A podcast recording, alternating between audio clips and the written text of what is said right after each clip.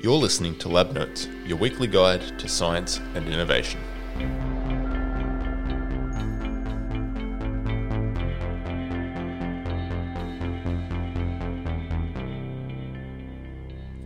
Hello, I am Mark Inat. And I'm Leo Stevens.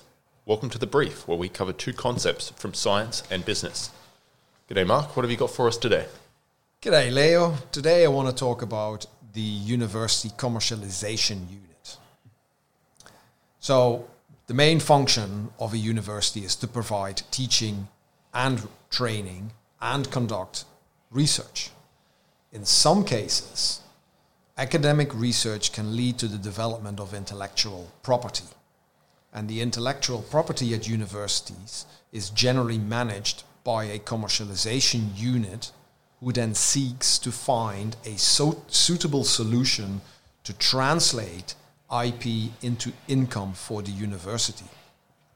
One interesting aspect is that when research is done by staff, visitors, and students leads to IP, that the students and visitors will then own their share of the IP, but staff members generally do not. The main function of a commercialization unit is to manage engagement with industry. And this includes negotiation of the terms of commercial research, where industry pays and where industry generally owns all newly created IP, or government supported industry research, where industry contributes and shares IP ownership with the university as well as facilitating the commercialization of university IP, such as spinning out companies. And these are, very briefly, the key aspects of a university commercialization unit. Right. So I, have kind of heard there's two different categories of people under a university. There's the students and visitors who are kind of working under their own steam. They're not being paid, so they own the IP they generate. And the staff who are being paid, their IP is owned by the university. But there, there would be a lot of crossover between these two groups. A lot of the time, the uh, students will be working under a staff member, or visitors will be working with a staff member. How do you unpick those dual relationships where a program has probably been contributed to by multiple individuals? So, first of all, a lot of students these days are paid. So, they either get a grant, they get a stipend from a government research contract that the university holds, visitors by rule are not paid. And the way most universities deal with IP is that upon entry of a, of a student to the university, so before they start doing any research or are enrolled, they are given the option to sign their IP away. And in some cases, academic researchers may stipulate that they will only hire a particular student for a particular research project if they actually agree to sign their IP over to the university. So essentially volunteering themselves into the same situation that the staff members are in. Correct. And that could actually be a deal breaker in terms of actually being able to work on that project. So it might be a requirement if you want to work on this project, you have to sign your IP away. Right. So, I mean, once the university owns the IP for this project, what, what does it do with it? Because university isn't really in the business of running startups. So obviously, it needs somebody to take this forward. What would be the university's approach to trying to make the most out of its IP? Well, not everything leads to IP, and not everything is, is turned into IP. I would say the majority of research projects do not lead to IP that gets registered. It just leads to research that is published. And, and that is important because once it is published, it's in the public domain and it's no longer registerable. So even if it was commercially relevant, it, it kind of forgoes the opportunity to profit from it. That's correct, yeah. But a lot of universities are now encouraging, but not incentivizing their staff members to look for commercializable research. Hang on, encouraging but not incentivizing. What do you mean by that? Well, let's say if I'm a university researcher and I develop IP that leads to a company, it has no impact on my pay. I don't get a bonus for doing it. Right, and it, I guess spending your time developing that further is detracting from time you could be spent on the things that are affecting your pay. Exactly. So there's not really an incentive as a university researcher to chase the commercialization. which is why that sometimes if a university researcher comes across research that they've conducted that may lead to IP, that they then work with a commercialization unit to hold off publicizing this until the commercialization unit has been able to give them advice on how to proceed. And then a researcher can make a, a decision on whether they think that's worthwhile for themselves.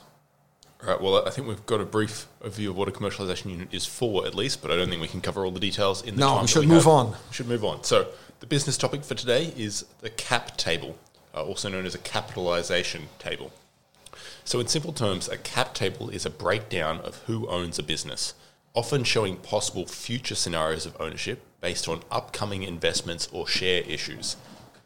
A very simple example of a cap table would be for a sole investor who is the first coming into a new startup. In this case, the founders would currently control 100% of all equity, and the new investor might gain up to 30% ownership based on their new investment, meaning the company post investment would have a 70 30 split of equity between the founders and the new investor.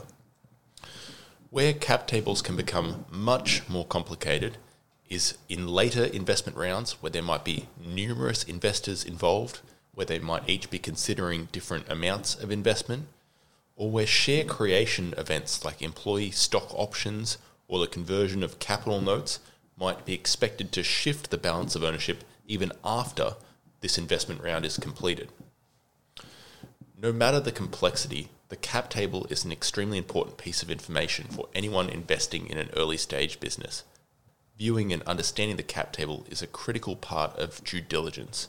So both investors and entrepreneurs should be with familiar with how they work and ensure that any deals are based on an up-to-date cap table.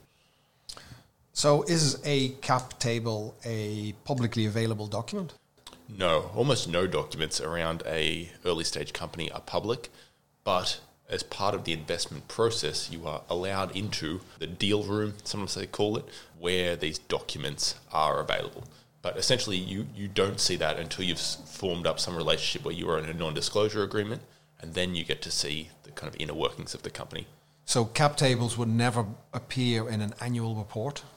Uh, a lot of startups don't write annual reports. But let's say larger companies? For a larger company, yeah, absolutely. For a, um, for a company that's on the stock exchange, that is a public company, they have to maintain a register of shares and large shareholdings. I think 5% is the cutoff. So if you own more than 5% of the company, then it is publicly available information how much you own. It is also publicly available information what the directors of that company own. So I imagine if you're a startup company, your cap table is the size of an envelope. Yes, generally, if you're if you're a very early stage startup company, it would be very small. But you know, for someone who's going to a seed round or a Series A, Series B venture capital round, you, you can start to have complex cap tables, and ones that have multiple scenarios based on whether employee share options are delivered, whether they vest. Could have what are called capital notes, which is a form of debt that has the option to convert to equity. If they convert, that can change the situation. So it can it can lead to a cap table which has a lot of different prospective scenarios of ownership into the future. And so that becomes quite difficult to unpick, but still very, very, very important for a new investor to unpick it because you can be in a situation you think you've bought 5% of a company and all of a sudden it's only two or three because some other bits of equity have been issued that you weren't aware of. So, what would a cap table for Atlassian look like? well, Atlassian is now a public company, so they would have a share register and there would be probably thousands of individuals on that share register, maybe tens of thousands. Um, and they would have share option programs for their employees, so there'd be new shares being issued pretty regularly based on how directors and how employees were performing. Um, it's basically in a constant state of flux for a company that is public, and it's changing. You know, not even daily, but minute by minute for a public company because shares can trade hands at any time. So how, how do you keep track of that? there are you know really large automated share registries that manage that process once you are a large publicly traded company. Uh, it's it's almost entirely digital these days. So if you then go to a shareholders meeting, and I'm I'm mindful of time, that could change minute by minute basis, right? At a shareholders meeting, uh, there, there is a point in time at which your like your designated as owning a percentage of that company, and it would be you know four weeks out from the the shareholders meeting. They look at the ownership at that time, and that's how your voting rights carry forward. So there would be a specific point in time when you get your voting rights for the shareholders meeting. Okay, thank you. That's probably all we have time for. See you next week. See you next week.